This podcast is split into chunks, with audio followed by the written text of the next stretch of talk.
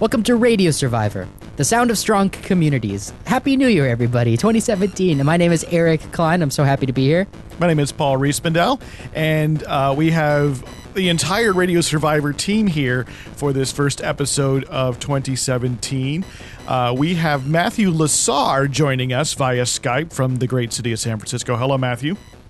Happy 2017. I think. Provisionally. And uh, Jennifer Waits also joins us from the city of San Francisco from a, from another under, undisclosed location, though. They are. We have to keep them in separate locations just in case something should happen. We need to, you know, we don't want to have a designated survivor situation for Radio Survivor. Absolutely. I'm not I'm not far from Matthew though. Shh, no one's supposed to know that. But but you're you're in a concrete bunker uh, with lots of RF shielding and etc. Except when we have lunch. yes, that's true. But we don't tell anybody about it. Then, but Eric and I are in separate locations. What's on see. the show today, Paul? we got a lot. We, we have a lot. lot. on the show today. Um, we have some news about a college station uh, that may be changing owners. Um, at, at, least that's what the the university and its uh, potential new owner uh, like to think. And um, I'm going to talk a little bit about my vacation mm-hmm. and some radio things I learned about about another country, pretty much on the other side of the world. It's New Zealand. You don't have to keep us in suspense. Gonna, I did not know you were in suspense. And well, I know. Uh, I follow you on Instagram. I know where you've been. and Matthew's going to talk a little bit about uh, some of the great community radio archives he's been uncovering. Um, some really fantastic uh, stuff that's out there now on the internet. Matthew, why are you so excited about these archives? Well, it's a lot of cool music. Um, uh, basically, it's about a lot of community radio stations that are basically downloading all of their um, music stuff, a lot of old um, music stuff that they've got um, onto the Internet archives. Yeah, good news for people that love old radio. Looking forward to having that discussion later in the podcast. First up, uh, Jennifer. So why don't why don't you set us up here? You know, I mean, what we're talking about, and this is something we've talked about on the show before these situations in which a college or university sells or gets into an arrangement to sell its station, often to uh, very frequently to a public radio outfit. So we have another situation here where uh, the station WUMD at the University of Massachusetts Dartmouth uh, announced on Monday, which I think was uh, January 3rd, that it is uh, intends to sell its college station to Rhode Island Public Radio. So why don't you why don't you give us some context first right. for for kind of understanding uh, this situation? And I guess we should mention right away that it's a breaking news situation, and we're reporting on it uh, on uh, January sixth, which is a Friday, and it'll air next week. Yeah. Yes. Yeah, and it was uh, announced on the fourth. Um, so you know, so I've reported on I'm I'm very interested in reporting on college radio and and started writing about college radio because it wasn't really being covered in the media at all. Um, so when when colleges sell their licenses, that's part of college radio news that I definitely like to cover. And after going through the situation of witnessing the sale of the KUSF FM license in San Francisco, um, I I learned quite a bit about how to navigate FCC databases and learned about the process with filing these sorts of documents. So um, when that sale, proposed sale, was announced in 2011, it was sort of my crash course in in learning how to cover this sort of news. So um, when license sales have come up since that time, I feel like I have kind of a jump start on, you know, I know where to look. Um, I know the questions to ask. So when I found out a couple days ago that a license was being sold, I immediately knew and was curious about if paperwork had been filed.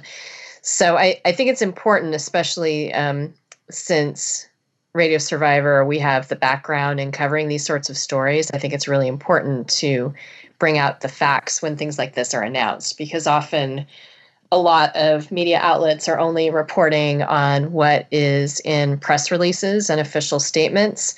Um, so I actually quite enjoy digging into the very specific details, like the purchase agreements and all of the things that probably make a lot of people's eyes glaze over. Um, I actually get a kick out of that.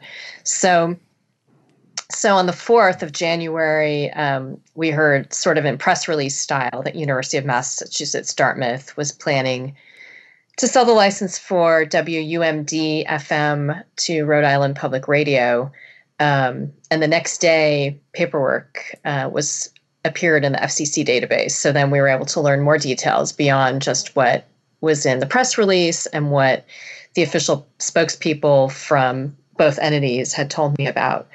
Um, so that that's sort of the context for it. Is I think it's it's important to kind of bring all of the facts to life so that um, people are aware of what's going on behind the scenes. And so, what are some of the facts? So, so we in this particular case, you say you've heard from uh, both uh, the University of Massachusetts at Dartmouth, and you've heard from uh, Rhode Island Public Radio. What what do they have to say about this? Yeah, I mean, for so uh, for Rhode Island Public Radio, it's an opportunity to expand their coverage area. Um, they actually only own they only they only hold two um, radio licenses, one for an FM station and one for an AM station. And some other stations that they broadcast on are through agreements with other um, with other entities. In fact, it's both um, both of them are school school related organizations that are kind of um, brokering airtime for them. So I think they've been on the lookout for a frequency to call their own. Um, and so they approached University of Massachusetts about entering into some sort of arrangement. Um, and so the purchase price is $1.5 million. And there are going to be some other affiliated um, parts of the deal that are non monetary compensations. So there's a promise to University of Massachusetts Dartmouth that they'll have a bunch of underwriting time over the station for a period of 10 years. Um, and then as we've seen in other similar arrangements, there there are promises of internships for students at Rhode Island Public Radio, promises of special tours of the station, um, uh, promises of guest lectures, and things of that nature. Um, and then WUMD uh, will be able to retain its call letter branding, I guess. Um, and Rhode Island Public Radio is going to change the call letters to something else. Um, and WUMD will continue to operate its station, but it'll be online only. Um, which it's had a streaming radio station for quite some time. It's a station that is mostly running music programming as well as some public affairs shows, um, whereas Rhode Island Public Radio plans to run a talk format with a lot of syndicated programming um, NPR shows and BBC and other public radio programming um, versus WUMD that has a, a, wide array of music programming and public affairs programming. And uh, WUMD is made up of mostly volunteers, so it's students, alumni, faculty, um, as well as community members. Um, even even high school students have been part of the station. Um, so that's sort of the gist of it. Um, Rhode Island Public Radio is also agreeing to help um, collaborate with WUMD in in working on their stream and their website. And it, I don't totally know the details on that because WUMD has an existing website and stream that they've had for a really long time. Um, but there seems to be a promise that Rhode Island Public Radio will help them amp it up somehow. Um, and they're promising 40 hours of consultation work to help with the website. Um, 40 hours I, total? Yeah, 40 hours total uh, within the term period, which is 10 years. Um, and so initially I was like, so that's like four hours a year. But when I asked, um, when I asked Rhode Island Public Radio about it, they said, well, you know, we anticipate that those 40 hours are going to happen you know, like right after the sale rather than being spread out. Um, cause that yeah, would it's like a, a work week, right? I mean, you know, it, that's typical kind of contract terms in that in that sort of way. But yeah, I think that's that sounds like it would be something where you just say, "Hey, here's what we, we think you need to do, and we're going to do it for you, and then we're done." Yeah. So um, the um, the folks at WUMD um, are not able to talk to the press about any of this at this point. So it's also hard to know. Um, so they've been for, forbidden by the university from talking to the press. Well, I you know I don't know that specifically, but um, they posted WMD posted W. This is what they posted. WUMD management have been told we are unable to comment on the UMass Dartmouth and W and RIPR deal. Uh, please That's what contact. it sounds like to me. yeah, and so they um, they're referring people to the the contact at University of Massachusetts, the press contact, um, who is John um, Hoey, um, the assistant chancellor for strategic communication, media relations, and special projects, and he's the one who I've been in contact with already. and, what, and what did they have to say? What did what did, what did Mr. Hoey have to say? Oh, um, well, he, I mean, he gave me further details about um, about the deal, but I, I hadn't realized that the people at the station weren't supposed to talk to the press, so I haven't asked him about that specifically. I'm not sure if that's what you were asking. Um, but he's been, you know, he and my contact at Rhode Island Public Radio have been very forthcoming and candid in answering my questions. Um, um, and and Hoey even acknowledged that um, that people at the station were not necessarily happy about this. So, um, which is what I would expect, uh, because I know that people at the station found out, uh, you know, basically the day that this was announced to the world. Um, so it was it was not something that they saw coming. Was not something they were aware of. So I think, you know, my guess is that they're processing that yeah. they're still processing this information. Yeah. Um, Jennifer, uh, you're you're telling us that staff at WUMD can't talk. Um, are other people in the community, like uh, the DJs or the listeners, saying anything in public? Yeah, um, you know, there's some stuff on social media where people are expressing sadness. Um, in, you know, including listeners and people who used to be DJs and people who are longtime DJs. Um, and and some people have reached out to me telling me that they're they're saddened by the news. Um, so I think I think we might see more. You know, this is still very early into this story, so I'm expecting that we're going to hear more from the people affected in the coming days maybe by the next podcast. Right. Because we have experience uh, with these sorts of stories, both uh, talking about them on the podcast and you uh, writing about them extensively. So maybe can you share with the listeners um, the the timeline that is typical and whether or not knowing those timelines is useful or is it case by case? Oh yeah. Well, so so now that paperwork has been filed with the FCC, um, the public has 30 days in which to file if if the public is not happy. Um, well, I guess if the public is happy too, the uh, the public has 30 days in which to file petitions to deny the license assignment application.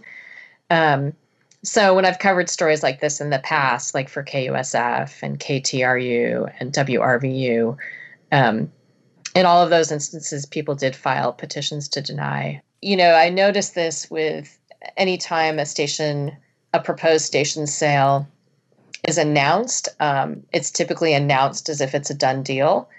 And I think that's very much the strategy of the people who have entered into the deal is to make it appear that there's nothing people can do. So I, I think it's important for people to know that this is proposed and pending and that it's not, you know, the station has not been sold yet because it requires FCC approval. Um, the, the timing is interesting because this is annou- being announced while students and faculty are on winter break at University of Massachusetts Dartmouth. Uh, people don't return to campus until I think January 23rd. Oh, wow. Uh, yeah.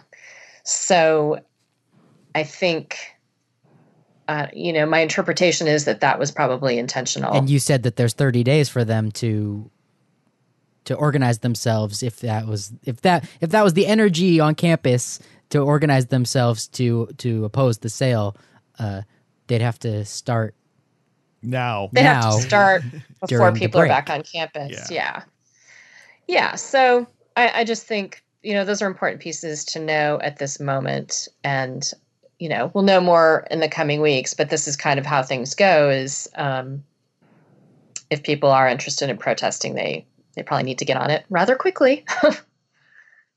I have proposed on the pages of Radio Survivor that the um, that the period in which um, uh, college administrations um, uh, propose uh, to sell the station be extended to more than um, just this relatively brief period, to a much longer uh, period, at least four or five months, in which basically they they they sell the FCC that they're considering selling the station, and then the um, then there's a then there's a oh, there's an open procedure in which the public gets to uh, gets to respond, and in which uh, the public is alerted that they have an opportunity to respond. In other words, it isn't uh, presented as a done deal over a relatively brief period of time, but there's a longer period for vetting this sort of thing. But of course, um, that doesn't seem like that's going to happen, um, or those kind of changes are going to take place at the FCC anytime soon. That's interesting, Matthew. Yeah, I like that idea, and and some colleges have even done that where they have told their community that they're considering selling their license, um, and they've opened it up for community comments before they actually even start entertaining offers. Huh. Um, and and in some cases, that has led to schools deciding not to pursue selling a license. So it, it's very different than these sorts of things that are happening completely in private and secrecy and then you know and and the people who are actually working at the station for all this time have no idea it, seems rather sad to me Yeah, I mean, basically, what you have here is a situation in which it looks like, at least it looks like to me, they're trying to get this over as quickly as possible. You know, uh, red knuckle their way through whatever anger there is, and you know, get it out the door. You know, it's interesting to me because I think there's actually a public interest case to be made for such a rule change. Uh, and that is because of the fact that the non commercial band is indeed different than the commercial band. So, non commercial stations are treated differently and are expected to operate differently than commercial stations. At the point now where we are in the United States, commercial stations licenses, new ones, are actually auctioned off right? They're actually paid for by commercial entities. So the idea that there is uh, basically a market in commercial radio licenses is formally in, uh, recognized by the Federal Communications Commission, which and now it's expected that the uh, federal government can share in those spoils for all intents and purposes. Uh, but that is not true for non-commercial licenses. Non-commercial licenses are provided by and large without fee to qualified uh, parties and having one could make the argument that having a a market like this in non-commercial licenses, which are themselves granted without cost, uh, may not be in the public interest, nor maybe may not be in the spirit of the non-commercial service uh, on the FM dial.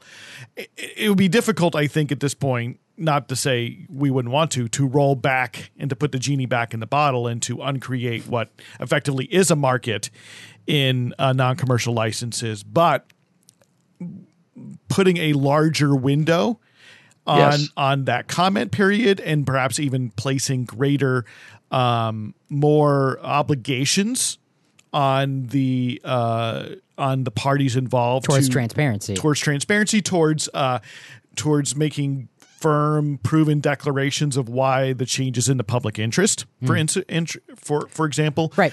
uh, are possibly defensible. I, I mean I unfortunately have a hard time seeing this being a popular proposal at a Trump FCC um, and it's not something I think that NPR or public radio stations at this point would would support nor would many of the large uh, Christian broadcasting groups support.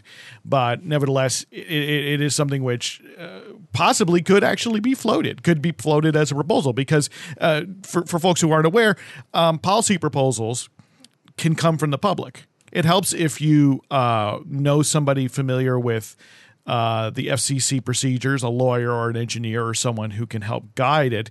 But in fact, you know, it's important to, to, to point out that, say, low power FM began as a proposal that came basically from the general public uh, nearly 20 years ago. Loyal loyal listeners to Radio Survivor and readers will know all about it. Uh, tune in every week. Speaking of a market for non-commercial stations, how do we know what the value of this license is at this time?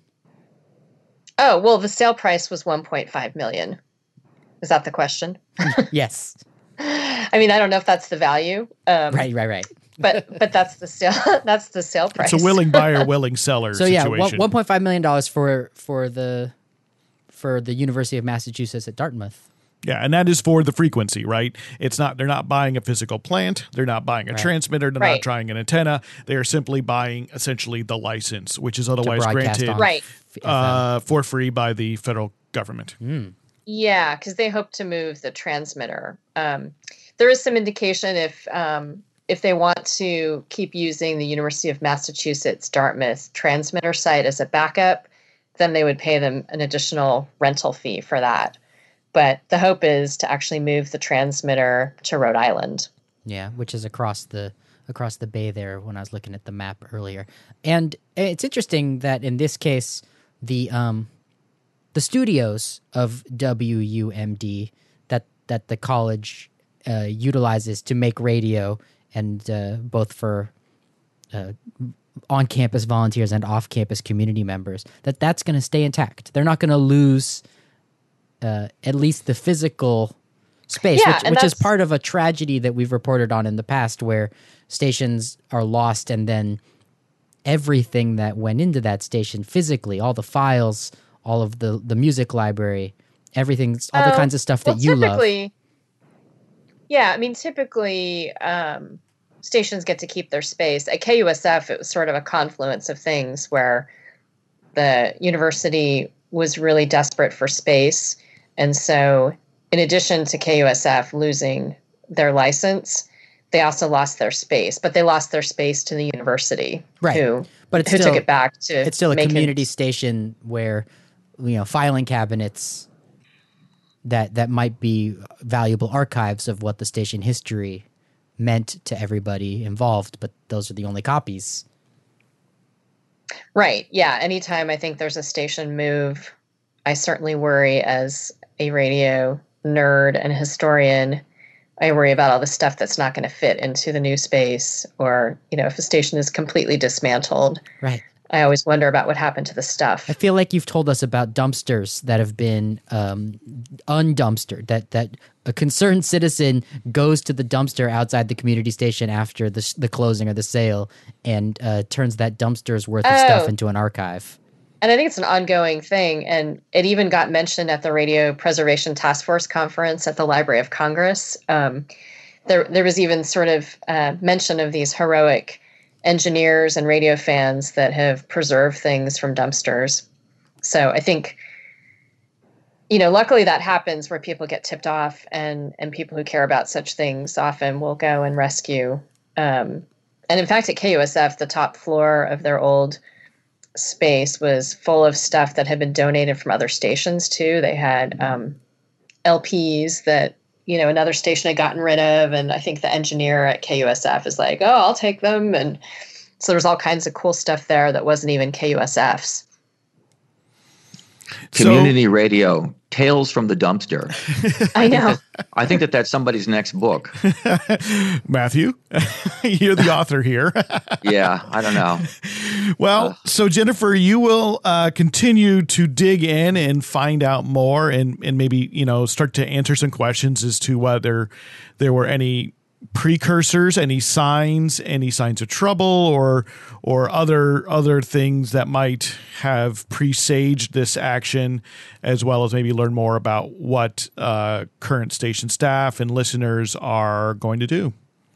Yeah, and I, I definitely invite um, people to contact us because I would like to hear from people who are cur- who are currently at the station and listeners. Um, you know, because at this point, I really just have sort of the official uh, the official word from the official p- spokespeople. So Mm-hmm. it'd be great to get more voices. I'd love to hear from listeners. How should they contact you, Jennifer? Oh, you can contact uh, me at jennifer at radiosurvivor.com. And uh, you just said I, I talked over you, Paul, when you said you'd love to hear from listeners. Yeah, I'd love to hear from listeners in particular. I think you know, um, you know, we're all radio people here, and we know lots of people who are on the air. We know a lot of DJs, and we know a lot of Station producers, staff, yeah. in station staff. Certainly, that's a lot of who listen to this show. But I, I also want to make sure that we that the voice of the listener is heard because you know that that ostensibly is why we do all of this is for communities and for the people in communities who are listening. So certainly, if you are a listener uh, to the station WUMD, or maybe you know somebody. Um, prompt them to drop us a line. You can certainly email Jennifer directly. You can email us at podcast at radiosurvivor.com. We have a Facebook page where you can certainly communicate with us that way, or you can tweet at us, uh, all Radio Survivor Put a on all those comment platforms. on the articles. Yeah. And uh, yeah, but even if you are a WUMD listener from the past, Yeah. if, even if it wasn't this decade that you heard that station and enjoyed its programming, share your memories, share your thoughts. We'd, we'd love to hear from you. And of course, that's about anything we talk about here on the show.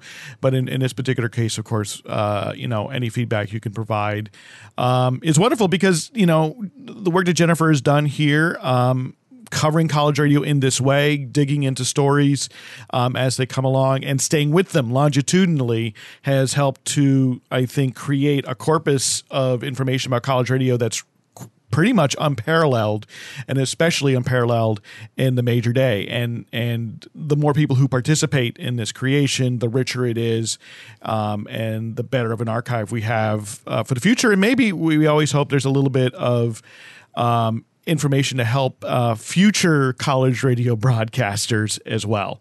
Uh, we, we provide tips and and provide uh, things that they can look out for to learn from from the past.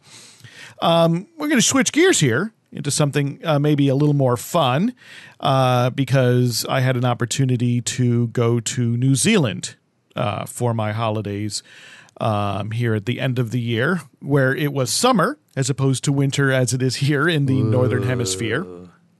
And um, as Now part I of that, it. I got to dig into radio a little bit. Um, now we went there because I have we have friends there, and my wife has a cousin who's currently living in New Zealand. So we had folks to stay with, spend extra time with, um, and and while I was there, it was a pretty packed schedule. But I did try to tune into the radio and try to learn a little bit more about the radio, and I, I found uh, most of my free time in the city of Christchurch which is on the South Island. So New Zealand is made up of, of a North Island and a South Island. And New Zealand's biggest major city, Auckland, is at the north end of the North Island. And it's about 1.5 million people. It's about a third of the population in total lives in, in the Auckland area. Christchurch is a much smaller city, about 300,000 people. Um, about three years ago, three, about four years ago, it was racked by devastating earthquakes. So much of the city is actually being rebuilt a- as we speak. But it's it's for a long time. It's a university town. Um, as the University of Canterbury, there uh, the region is called Canterbury. Um, so it's very been a very place of very active culture. You know, and, and having a university there um, often is a bedrock, both in sort of science and and in uh, and in, in art and, and other expressions. Surrounded by suburbs or surrounded by countryside? Um, yeah, surrounded by small suburbs, but very quickly in the countryside. And the thing about New Zealand is that it's very beautiful country. Um, there's a lot of what they would call bush, which is forest, and it's very hilly. Uh, and many of the hills and mountains are actually volcanoes.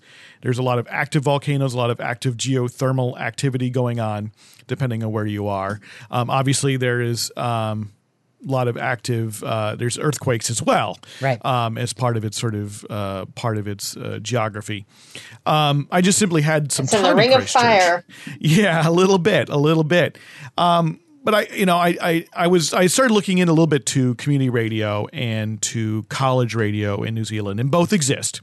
So there's both community radio and college radio, and in fact, there's a university in Auckland which has had a college station going back to the 70s, and it's very well respected. I would say it's a, it's a lot like a KEXP here in in uh, in the United States in Seattle, and that it's uh, looked at as a um, it's pretty much like the uh, a tastemaker for sort of a new and alternative music in New Zealand. So it's a very big participant uh, in the music scene there. Which station is that again? Uh, the station is called 95B, often just called BFM. Um, and it is there uh, in the main city of Auckland. Um, and it's it's very popular. Um, I actually saw a. Uh, um, I went to the Auckland Museum and they had an exhibit all about New Zealand popular music from the 50s present. And so they actually had one part of the exhibit was about the radio station and about how pivotal it was in sort of promoting um, independent uh, music in New Zealand, especially beginning in the 70s. So it's there in the University of Auckland. So, do we have a situation Cool. that's a little bit like the BBC, or do we have a situation that's more like the United States? I mean, it's a mix. So it's it's it's a bit like uh, like radio is in, in Australia, maybe a little bit like Canada. So there is there is radio there is uh, Radio New Zealand, right? So it is there is a Government state broadcaster, yeah, state yeah, but in the BBC mold, right? You know, um, as a news and information as well as cultural service. But there's a lot of commercial radio. Um, Because I've learned from you guys that in in the United Kingdom, where we have the the state sponsored radio, there's a lot less community radio uh, historically. And did I misspeak, Matthew? Well, the United Kingdom right now is is is licensing community radio stations is a, at a breakneck pace. I was not following this. Um, I'm not following this this year as much as I was um, last year and the year before. But it was like um, a new license for a community radio station every two weeks in the United Kingdom, all up and down um, um, the whole island. So I think that right now they've got a great record at that. And then uh, in New Zealand and Australia, I've sort of lumped them in with the United Kingdom and, and, unfairly. and, and perhaps. Australia has a long Australia history. has, has a huge has a huge community radio scene, which I'm going to talk about in a little while. yeah. oh, right, that's also on today's podcast. Yeah, I mean, it? sort of, you know what what had happened with most countries outside of the uh, the United States and Canada, especially uh, Western Europe and other English speaking countries, is that state sponsored broadcasting was the broadcasting. And somewhere, depending on the on the country, somewhere in the 60s or 70s, uh, they began opening up to private broadcasting. In in the UK, one of the primary motivators was pirate radio which uh, Right. which which forced the hand of government regulators there to begin licensing uh, private radio stations. Same thing in New Zealand. Uh, the very first commercial radio station in New Zealand went on the air in 1966. It's called Radio Hauraki, but it started as an offshore pirate. Right. And one of the things I've also learned from this podcast is the argument can be made that a pirate station is just a community radio station uh, looking to be loved. Like it, it, it wants to exist. Uh, it wants to exist legally, and when it can't exist legally, it's going to go pirate. There are communities that want these stations. Oh, in many ways. I mean, that, that, that was a motivator for commercial radio in the UK and in, in New Zealand and ostensibly other places, and was also part of the pressure that created low power FM in the United States. Um, the, the United Kingdom, by the way, um, now has this whole has this whole PR campaign against pirate radio stations, which they're basically saying we're licensing so many community radio stations um, that you don't need pirate radio anymore. They're especially doing this in certain boroughs of London where there are just huge numbers of pirate radio stations. There's also an interesting development uh, developments elsewhere, like for example in Haiti. Um, there are all of these pirate radio stations that the um, Haitian government is trying to legalize at this point. It's trying to basically map them out, figure out exactly where they are and what they cover, and just legalize them. Sure. Um, already, and it's it's it's a really nice development that they're trying to do that. They're just basically recognizing that these radio stations already exist. I mean, which is sort of different than the United States' approach, which is you know you start a pirate radio station, we'll we'll never give you a license. It's just so there. Um, so I think that it, it it's really healthy what's going on in Haiti. So what's fascinating about New Zealand is in fact that they have a totally authorized unlicensed broadcasting regime. So they actually have a kind of middle ground there for uh, small scale stations to pop up and be on the air without seeking a license at all. Between pirate and commercial, there's a middle ground. Yeah, or or pirate and, and community, Right. or pirate, you know, pi- Pirate basically between pirate and license, right? So they have a set aside at the at the far right end of the dial and at the far left end of the dial, sets of frequencies which are open for anyone to use, provided that they follow the rules. and the rules are are pretty straightforward and simple. They can use a maximum of one watt of power. Um, they, if you operate, you may not operate uh, more than two stations that are broadcasting the same program. Okay. But you can still have two. Yeah, in, in, the, in the same like 25 kilometer like uh, radius, Yeah. right? Um, Media consolidation. exactly. Pirate. I mean, they're not pirates. You're supposed to, you have to broadcast your lo- your contact details, not your location, but you have to broadcast a way that people can contact you every hour. A phone number or an email. Phone number, email, and it's very vague about what it is. It's just Cool. contact details. Dig a hole under this tree. We'll we'll we'll read those messages. kind of exactly and then as well i mean there's a field strength limit Mm-hmm. and what that means is that at, at, at a, a certain distance in this case 100 meters from your transmitter this the signal can be no stronger than a certain level Sure. and the idea is that a really clever engineer can take a one watt transmitter and design an antenna system that might be directional that will sort of exaggerate the power of of the station. So the idea is that no, everyone there should be kind of an even playing field. So at that hundred meter, and that could be any any you know radius from that transmitter, the power could be no greater than that. That's the same way in which uh, Part fifteen is lo- is uh, regulated in the United States on the FM dial. If you have one of those So little it's tiny like 200, transmitters, 200 feet or 63 meters or something like that, right? It's it's a shorter amount of distance. yeah, it's right? ten meters, I think, actually, or fifteen meters. Um, uh, uh, don't quote me because All don't of know these the- rules remind me like of KCHUNG. Yeah, well, it is exactly. Um, except the, that doesn't apply to the AM band in, in the U.S. It only applies to the FM band, the field strength. Ah, limit. right. KCHUNG was an AM station that we talked about Right, a but- few episodes ago on the So podcast. basically, even if you, uh, so basically, in the FM dial in the U.S., it's not how much power you have; it's how far your signal goes. Right. Right. Which you know, and so in New Zealand they sort of regulate both. But if you if you qualify, you could do that. And the interesting thing is, there's you can bet a transmitter from anywhere. It's up to you to just make sure that your transmitter meets these specs and that your antenna system meets these specs. But in the US, for instance, if you're going to have a transmitter for a licensed station, you have to buy something called a type accepted transmitter. It's one that has been formally approved by the FCC for use on the FM dial. In New Zealand, if you're doing it on in the uh, in the set asides, uh, it can be any transmitter that you buy on eBay or you build yourself. Even uh, there are some other requirements with regard to interference um, meaning that uh, a transmitter poorly designed can send out frequencies besides the one that you're intending to broadcast on. So those have to be uh, muted. Um, you're not supposed to have a lot of power on those extra frequencies. They're called spurs most of the time. But besides from that, if you can engineer it, you can put it on the air. And the interesting thing, of course, is that anyone can do it. Um, and so the, it could be you could have 40 stations Sure. Hey, didn't all competing. how did you find out about these sorts of stations? Didn't you stumble upon it? Yeah, I sort of stumbled upon it. I was uh, at the beach uh, on the edge of Christchurch uh, on Sumner Beach. And I went to uh, sort of a beachside stand that's selling fish and chips and ice cream. And there's a teenager behind the uh, behind there doling things out, and he's got a T-shirt that says "Rotten Radio." 1077 FM, uh, Lyttelton, which is a suburb of Christchurch, with a funny picture on it. And I said, Hey, what is this rotten radio? And he goes, It's, it's a radio station. You should listen to it. And I'm like, Well, what kind of station? He goes, He goes, It's a great one. you know, which is, and then, and, and then I, it's all the endorsement my, Paul My order was put in, and, and I immediately, you know, then And did was, you book the tour right then and there? well, so it, so it's really busy. So I, I step away and I immediately pull out my phone, right? And I, I had myself a New Zealand SIM card, so I had data, and I could go ahead and start looking it up. And all I find is a Facebook page, no contact details. Hmm. That dimly that that seems uh, only sort of updated every so often. Because you thought you were going to find a community or college station, Mm-hmm. Yeah. or a com- even a commercial station. Yeah, perhaps. right. I wasn't sure exactly what I'd find. I love it. And um, and you know, with just the barest of of, of information, and This sounds like almost every um, third world radio station that I've been researching.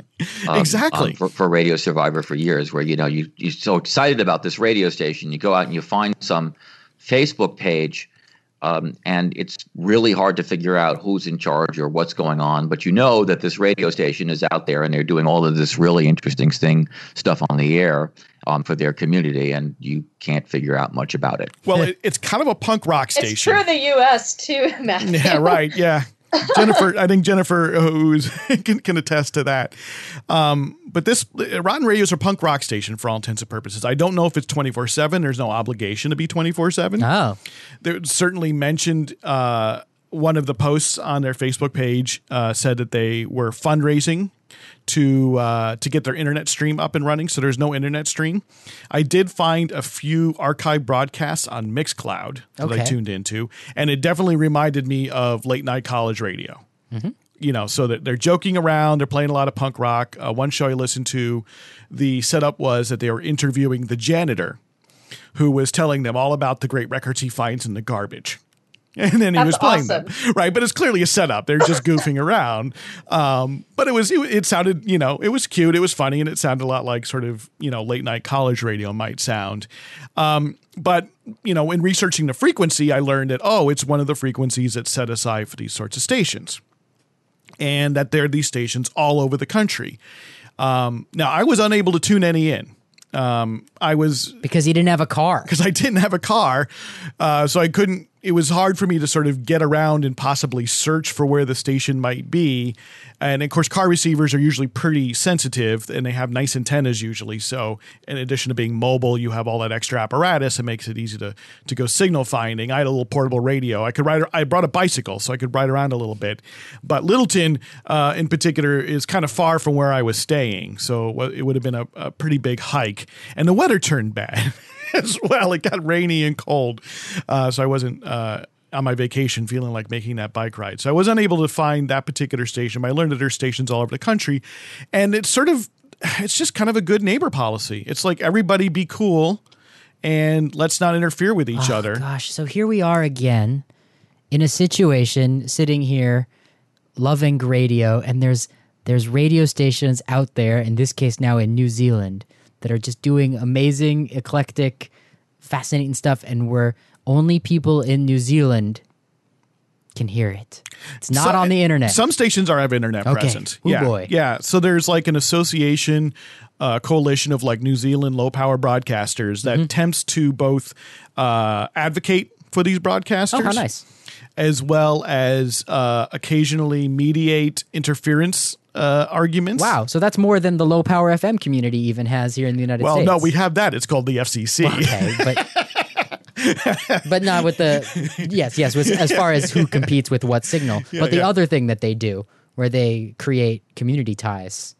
Well, I don't know if they create community ties. Oh, okay. I don't want to. I don't want to to to imply that Now they're just dreaming. that they're more active than they are. But their intention is to to sort of be, you know, in, in the same way that a Prometheus Radio Project advocates or Common Frequency advocate for low power FM here in the U.S. Uh, this group wants to advocate for this brand of low power FM in New Zealand, and then also right be there in case uh, you have stations who are interfering with each other to help them you know, mediate and figure out a best way for them to proceed. And I learned of only two situations in which uh, that they have listed on their website at the very least, in which they've stepped in to help uh, Oh, okay. to help mediate a situation and deal with some some interference complaints. So, I mean, that was just it was that was sort of a really fun discovery, and and um, I really do want to go back. And there, I mean, obviously, lots of parts of New Zealand I didn't get to visit. I mean, I'm particularly interested in visiting Wellington, which is the capital and also another big university town, another big cultural center. Because I'm certain there's got to be a lot of these stations there, and I'd like to sort of find a way to uh, to make it part of my plan to get out um, even if I rent a car for a day, to uh, to drive around Wellington and and and figure out uh, where some of these stations are, or maybe do some uh, like Jennifer does, do some actual spelunking and Yeah, investigation ahead of time. Scans. Oh, okay, not just band scan, but uh, actually Well, tour a yeah. station. I mean, I did a band scan of the New Zealand dial in in Christchurch. Um, I did not find any of the uh, of the low power stations, but I did find some interesting radio stations. So, uh, like we've done with some of Jennifer's band scans, we'll go ahead and include that at the end of the show. Oh yeah, let's just let it roll. We'll just let it roll, I and so it. you get a sense for uh, what the uh, radio dial, the FM radio dial, at the very least, uh, sounded like in uh, Christchurch, New Zealand. And I mean, since we're in that part of the world, the what is often called Australasia. Um, we can have uh, Matthew talk a little bit because you've been digging in a bit to other uh, community radio down under in the adjoining uh, continent and country of Australia.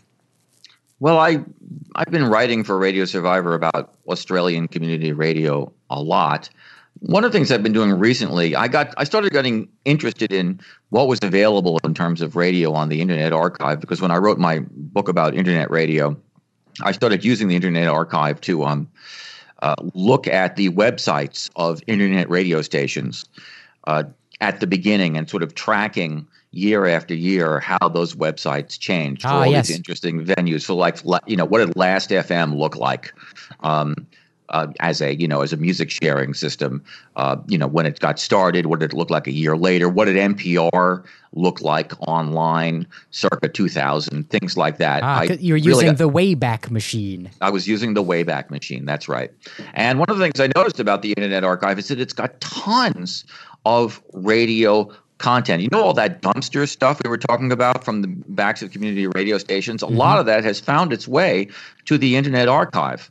Um, and if you type in just on just in search, you know their search mechanism, community radio or low power FM or radio folio or things like that, you find all kinds of old radio shows from the 70s and the 80s, all kinds of um, community radio, you know, monthly folios, all this great stuff. And I just got sort of into looking around at what was available that would be fun to listen to and that's still that that's still around.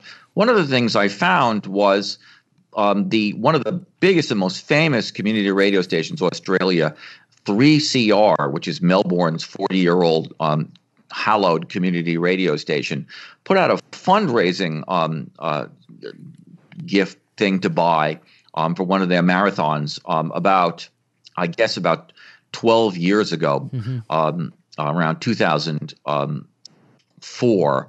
And it was a, a, a book and a record called Wild About You, a tribute to the Australian underground. And what they did was is that they uncovered all of these old um, Australian garage bands from the 1960s, most of which are at least I mean I never even heard of them.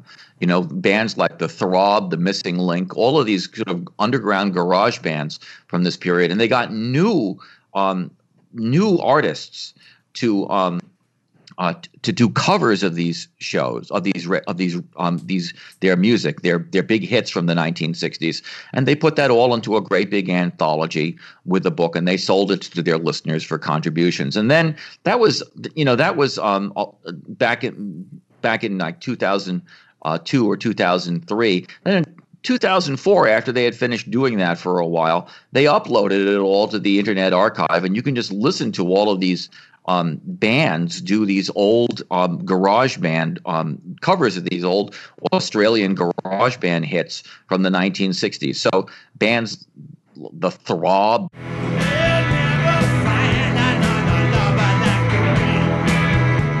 the Moods, when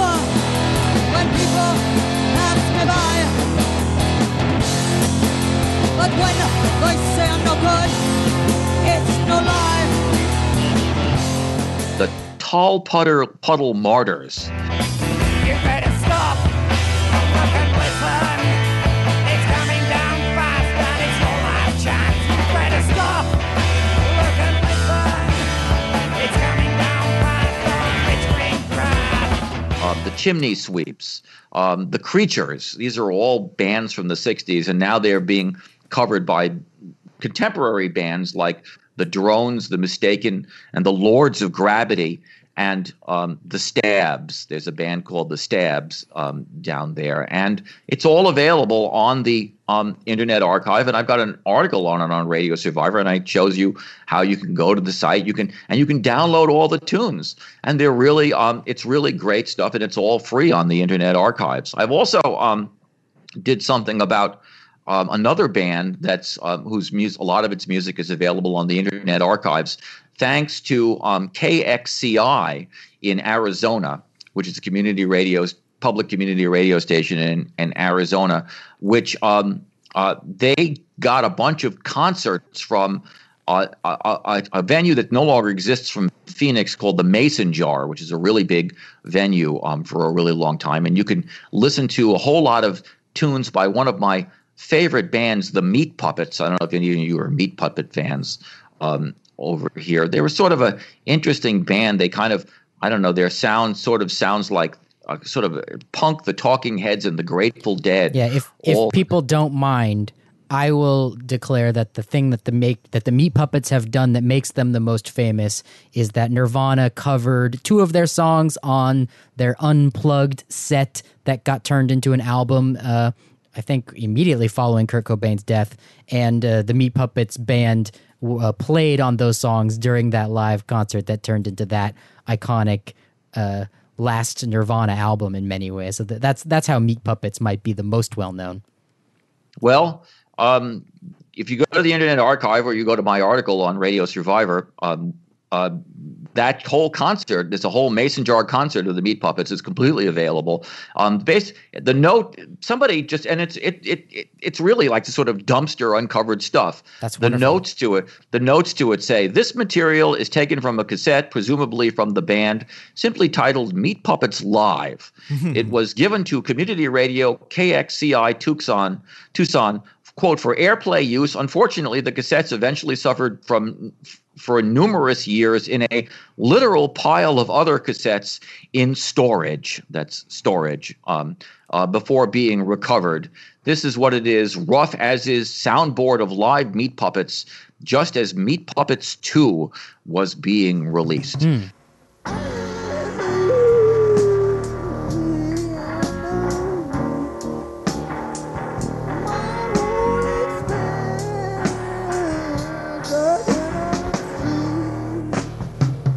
Um, so I'm just I'm on a tear about this stuff. I'm just going to go through um, and find out find everything that's available.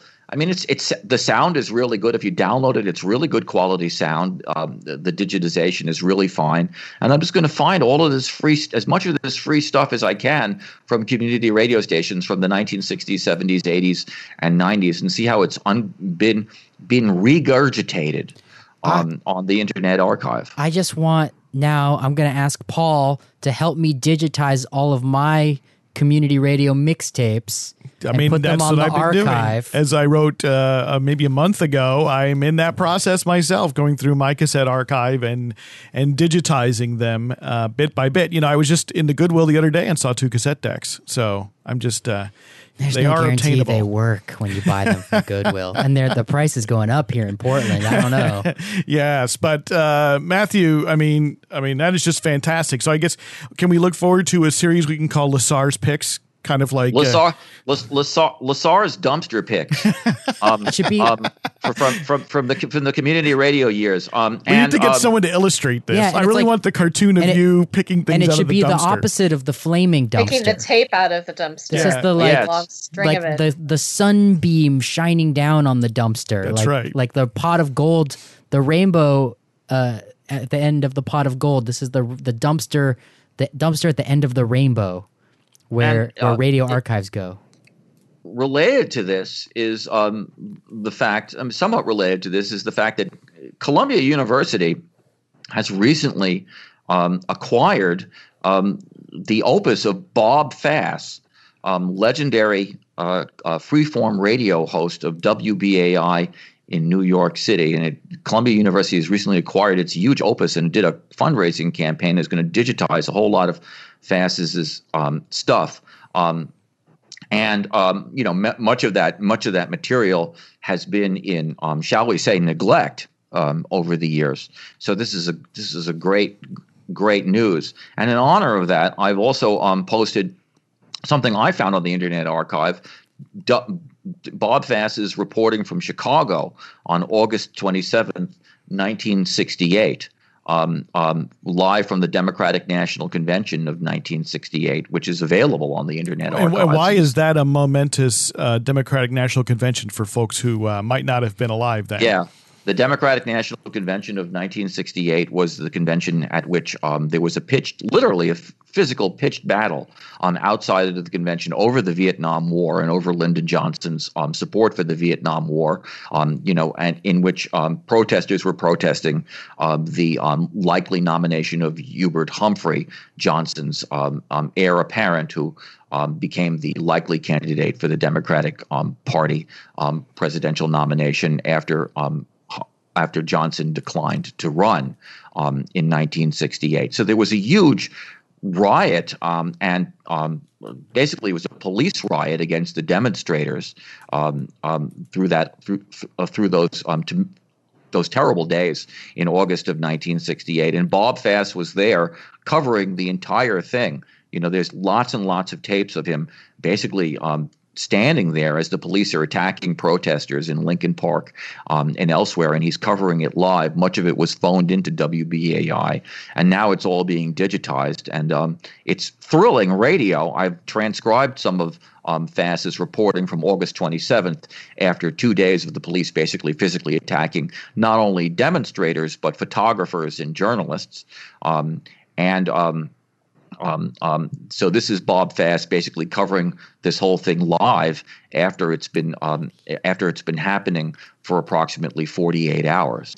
It's really interesting to think about that archive of those recordings, um, holding them up against uh, what's going on these days with live streams from similar protests, police riots, and and other uh, street events. Like it's sort of the the the granddaddy of it all, perhaps. I'd re- you know I'd really like you to just hear Fass in his own words um, describe. Uh, you know, summarize the carnage that had taken place over the previous um, 48 hours that he had been there um, live at the Democratic National Convention. Um, let me just say a few words first. Um, in the uh, action last night, I just got a report from some people on the medical committee that there were 40 people who were so ser- seriously injured that they might have died if they hadn't received medical attention. Um, 14, at least 14 reporters uh, on Chicago and national newspapers were injured by the police last night, some very seriously. Uh, a number of them were hospitalized, some of them had broken limbs, and many of them had broken cameras. Uh, I myself uh, spoke to somebody who uh, was attacked by police shouting, Get the photographer, get the photographer. So that's archival tape of Bob Fass reporting live from the the protests outside of Democratic National Convention 1968 in Chicago. Uh, Matthew, I hope you'll keep uh, digging to uncover these these lost gems before they get turned into diamonds uh, underneath all of the uh, detritus. Diamonds are okay. detritus Before and- they get turned into dust. into dust and the, in the detritus of the uh, of the metaphorical dumpster. Uh, what we we'd love for you to continue to present those to us both uh, at radiosurvivor.com and here on the podcast. I will, and um, let's all support um, the Internet Archive, which is doing such great stuff. In terms of be, being, here. Be, in, in terms of being a, um, a you know a venue for all of this wonderful material. Yeah, here, here. We could we could just do Internet Archive podcasts from here to Kingdom Come. And we should probably we should speak to them sometime. I would love to. I've reached out to them in my radio life a lot, and they were shy uh, ten years ago. Let's see if they've changed their minds. Well, yeah, it, they continue to grow. It's Yeah. wonderful. Um, so thank you, uh, Matthew. Thank you, Jennifer, for uh, bringing us your reportage on WUMD. We look forward to hearing more facts as you uncover more things about uh, this station sale. And uh, thank you, everyone, for listening. Um, we do want to ask you um, to go ahead and support us, if you will. Um, it really helps out when you contribute to our Patreon campaign. We have a lot of uh, supporters, and thank you to everyone who's stepped forward. But if you can spare even just a dollar or two a month, um, that you can contribute to this effort, to the website, and to the podcast. We really appreciate it. Go to patreon.com, P A T R E O N dot com slash radio survivor. I think in this particular case, I'm going to make the pitch to support uh, Jennifer Waits's reporting on on college radio because Jennifer hinted at this at the beginning of our podcast today that uh, no one else is doing reporting on the world of college radio the way that it deserves. And a lot of times when any reporting does happen, say in the in the case of a sale that may or may not be controversial, the only reporting that does end up in the newspaper is pretty much what was in uh, one of the party's uh, press releases, the one that had the money to hire public relations professionals to write the press releases. And Jennifer is here to do the reporting uh, dare I say, for a lot of the people that don't have the money to hire public relations peoples, and so that that sort of work, uh, it it doesn't happen in a vacuum. No, no, and it doesn't. It doesn't happen without support in one way, shape, or form. And when it's not supported, it often disappears. It not doesn't happen because of all. lack of Yeah. interest, but because you know real people are doing this work and they need to find time in their lives, uh, uh, often away from other things, or to do it. So any help you can give is really appreciated. Uh, go to patreon.com slash radio survivor. If you um, can't quite make that that monthly commitment, anything you can contribute is great. We have other ways to do that. Go to radiosurvivor.com slash support. And uh, we would love to hear from you. So, any you have any comments, questions, uh, know someone we should be talking to, drop us a line at podcast at Yeah. radiosurvivor.com. And coming up next week, uh, we will hear from Professor Christopher Terry from the University of Minnesota, who's uh, going to try and help us understand what may be happening at the FCC with the new incoming Trump administration. So yeah, if you appreciate, Yikes. yeah, dun dun dun. If you appreciate the work uh, and you and you don't have uh, money that you can spare to support the work, uh, sharing it is very valuable and helps a lot. You know, mention the work on to your social media friends. Mention the work to your friends at a coffee shop. Uh, you know, you don't have to only communicate via Twitter and Facebook, but you know those those are certainly platforms that that many people communicate with many other people on. We appreciate we appreciate the word. So yeah, tell people about Radio Survivor. All right. Well, thanks again, Jennifer. Thanks again, Matthew. Thank you, Eric. And Great to be you, here. listeners. And uh, you'll hear from us in one more week. And now we're going to magically transport oh, you band scan, band scan. to scan. New Can we come with you right now? to New Zealand? all, all go to New Zealand in our minds. Yay! Thanks everybody.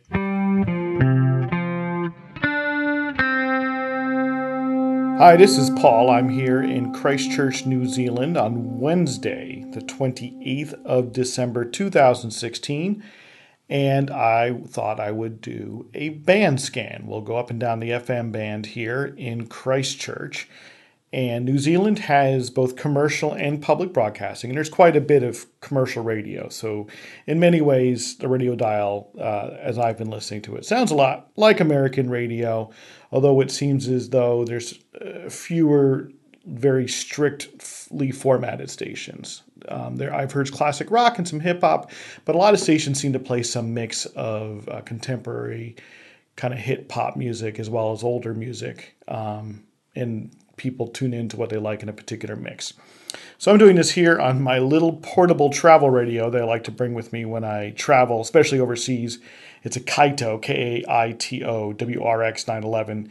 It's a little bit smaller than a paperback book. It has shortwave, AM, and FM radio. We're just going to do the FM dial here in Christchurch. So we're starting the left end of the dial right around 88. This is an analog radio, so I won't necessarily be able to call out very specific frequencies as we go through, but we'll start tuning up the dial. One thing I was hoping I would find is some of New Zealand's low power unlicensed stations, and they're allowed to operate pretty much below 88 on the FM dial and above 107 on the FM dial. So, like 88.1 and below and 1071 um, and above. But I don't know they're any that are in the immediate neighborhood where I'm staying. I probably would need a car radio to actually go go find them because they broadcast cast with one watt of power, which is more than what you're allowed to do with a without a license in the United States, but still isn't actually a ton of power. So unfortunately, I've un- been unable to tune one in. Otherwise, we might be able to hear one right here. We're starting at 88. Season of summer. Grab some KFC before you head to the beach this summer. Yes, there's KFC everywhere in the world.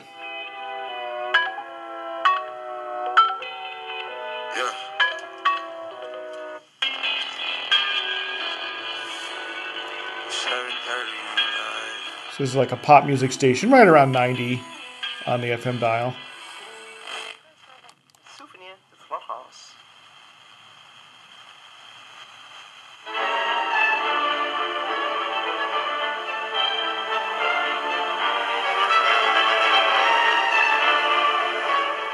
Some classical music.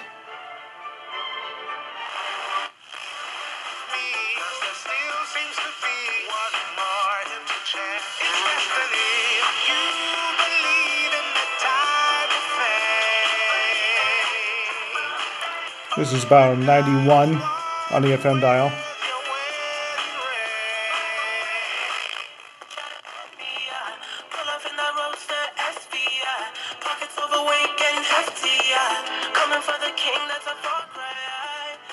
Right around 92.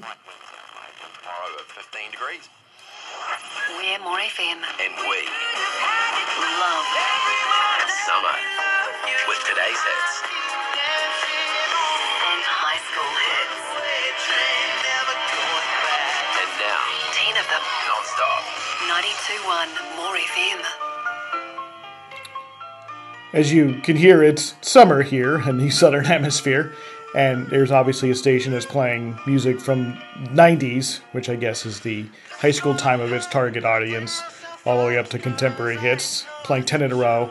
I noticed that New Zealand commercial stations tend to play fewer commercials uh, in any given hour. Uh, they tend to also have fewer in a stop set, fewer commercials back to back. So it's a lot more music per hour.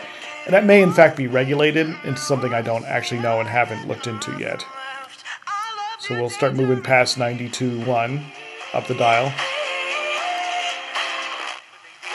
The traditional timber does. For exclusive Modwood deals, head to One Stop Deck Shop on Iverson Terrace. Do your part for the environment. Tell them Richie sent you. One Stop Deck Shop.co.nz. Sound Weather, brought to you by Mitre 10 Mega, the latest outdoor furniture and barbecues in store now. The outlook for your Wednesday evening for the North Island cloudy with patchy drizzle in the north. That should clear tonight, but it's spreading south for the rest of the North Island for tomorrow. South Island cloudy but mainly fine today. Just some drizzle in parts of Otago and Southland. That's spreading to Canterbury and Marlborough this evening and clearing through tomorrow. Novus Auto Glass. You know to ask your insurer for Novus. Well, if you've been stuck back at work after a four-day long weekend today, it's time to head home as we get into another long set. My name's Kieran in the Nova Studios on the sound with a stack of great music lined up here. Spencer Davis Group, Santana and Billy Idol all to come in the next 15 minutes, but let's get it going with Bob Seger and the Silver Bullet Band on the sound. Yes, I've listened to the station a bit. The sound is mostly classic rock, and it's uh, nationwide. As you can hear, they're giving a weather forecast for North Island, uh, which is the more populous island, and then the South Island, which is uh, here where uh, Christchurch is in Canterbury, which you heard mentioned in that weather forecast.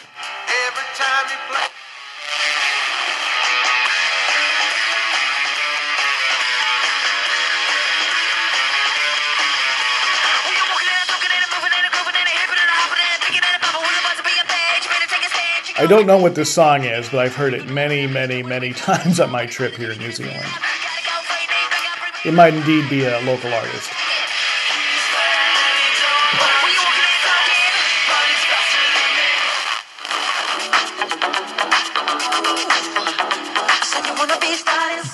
Some Michael Jackson, popular the world over.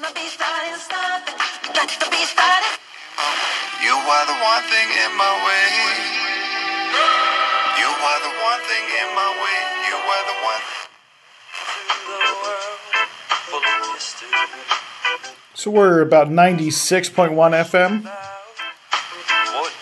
Reggae is pretty popular here in general. They're both uh, indigenous New Zealand reggae acts as well as uh, you hear uh, Bob Marley pretty much everywhere.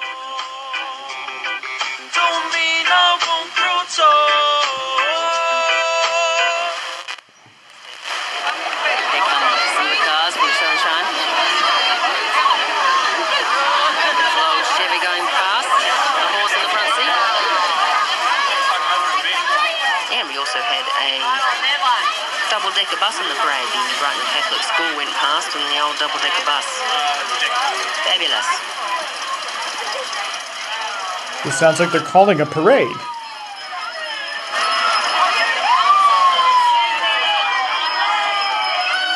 At about 97, 98 FM. Here comes Santa.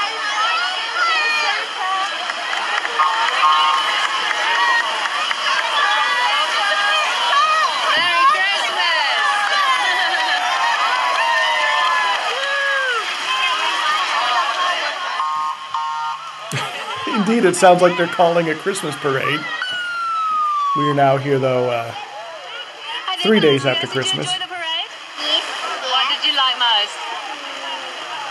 I'm guessing it might be lollies. gymnastics. Wow, weren't they amazing? Did you see the gymnastics girls? Yes. Can you do stuff like that? No. I can only do cartwheels. Oh, that's pretty good. I'm impressed with that. Hi, guys. Did you guys enjoy the parade? Yeah, it was really cool. What did you like most? Um, probably the vintage cars. Yeah, I enjoyed the boat Santa. The Santa? Yeah, he came on the boat. Did you see him on the beach? No. I saw, oh, you're right on the beach, you know. Oh, but he's a, but he lives in the North Pole. I know it's a long way to come, isn't it? Especially by boat. No, he he takes a sleigh. All right. Well, you probably know more than me. Yeah. Enjoy the rest of your day here. Hi there. What was your favourite thing about the parade today? Okay, I could listen to this all day, but we're gonna we're gonna keep scanning forward from about 97, 98 FM. Remember, this is analog radio I'm using.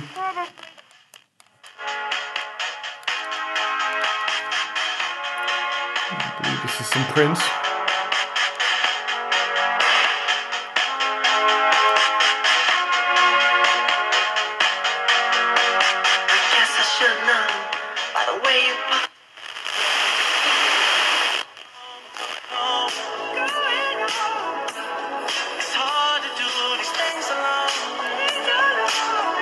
About 100 FM now. New Zealand has one of the highest drug uh, use rates.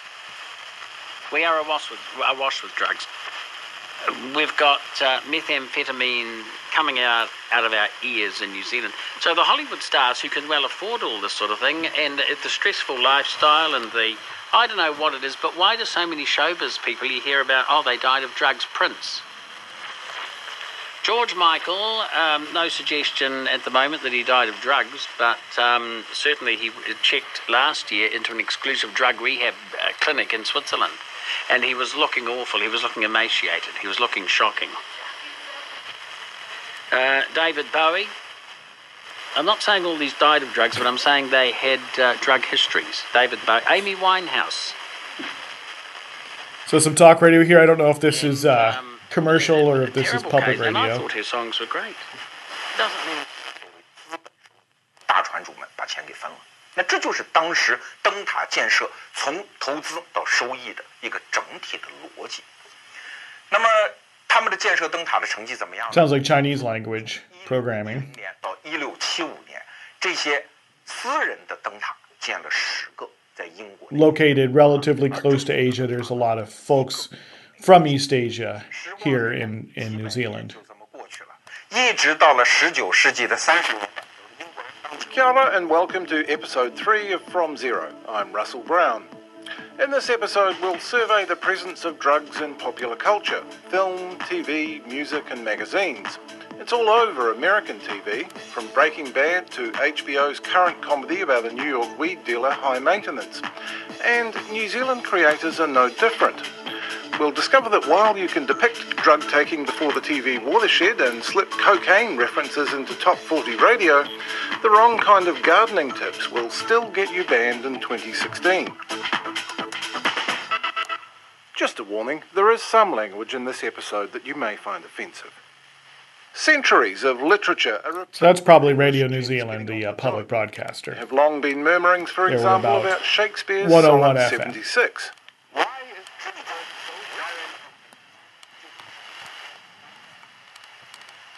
She came to give it to you. Ain't what you do, it's what you do in life. And there ain't no shortcut. Cause doing something right. If you knew what to do.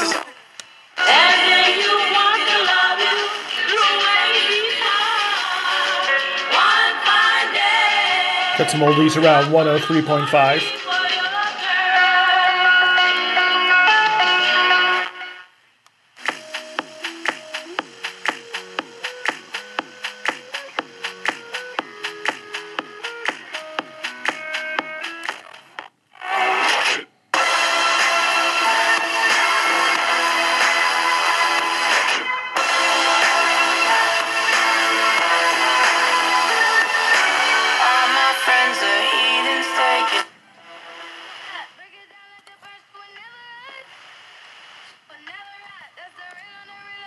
little more distant station here around 107.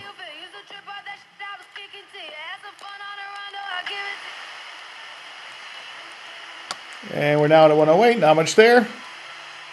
So that is the FM dial here in Christchurch, New Zealand, on the South Island here in Canterbury on the 28th of December 2016. As you can hear, uh, it's a pretty dense dial. There's quite a few stations here on the FM dial with uh, a fair variety of music, although you'll see that pop music is, is pretty well represented. Thanks for listening.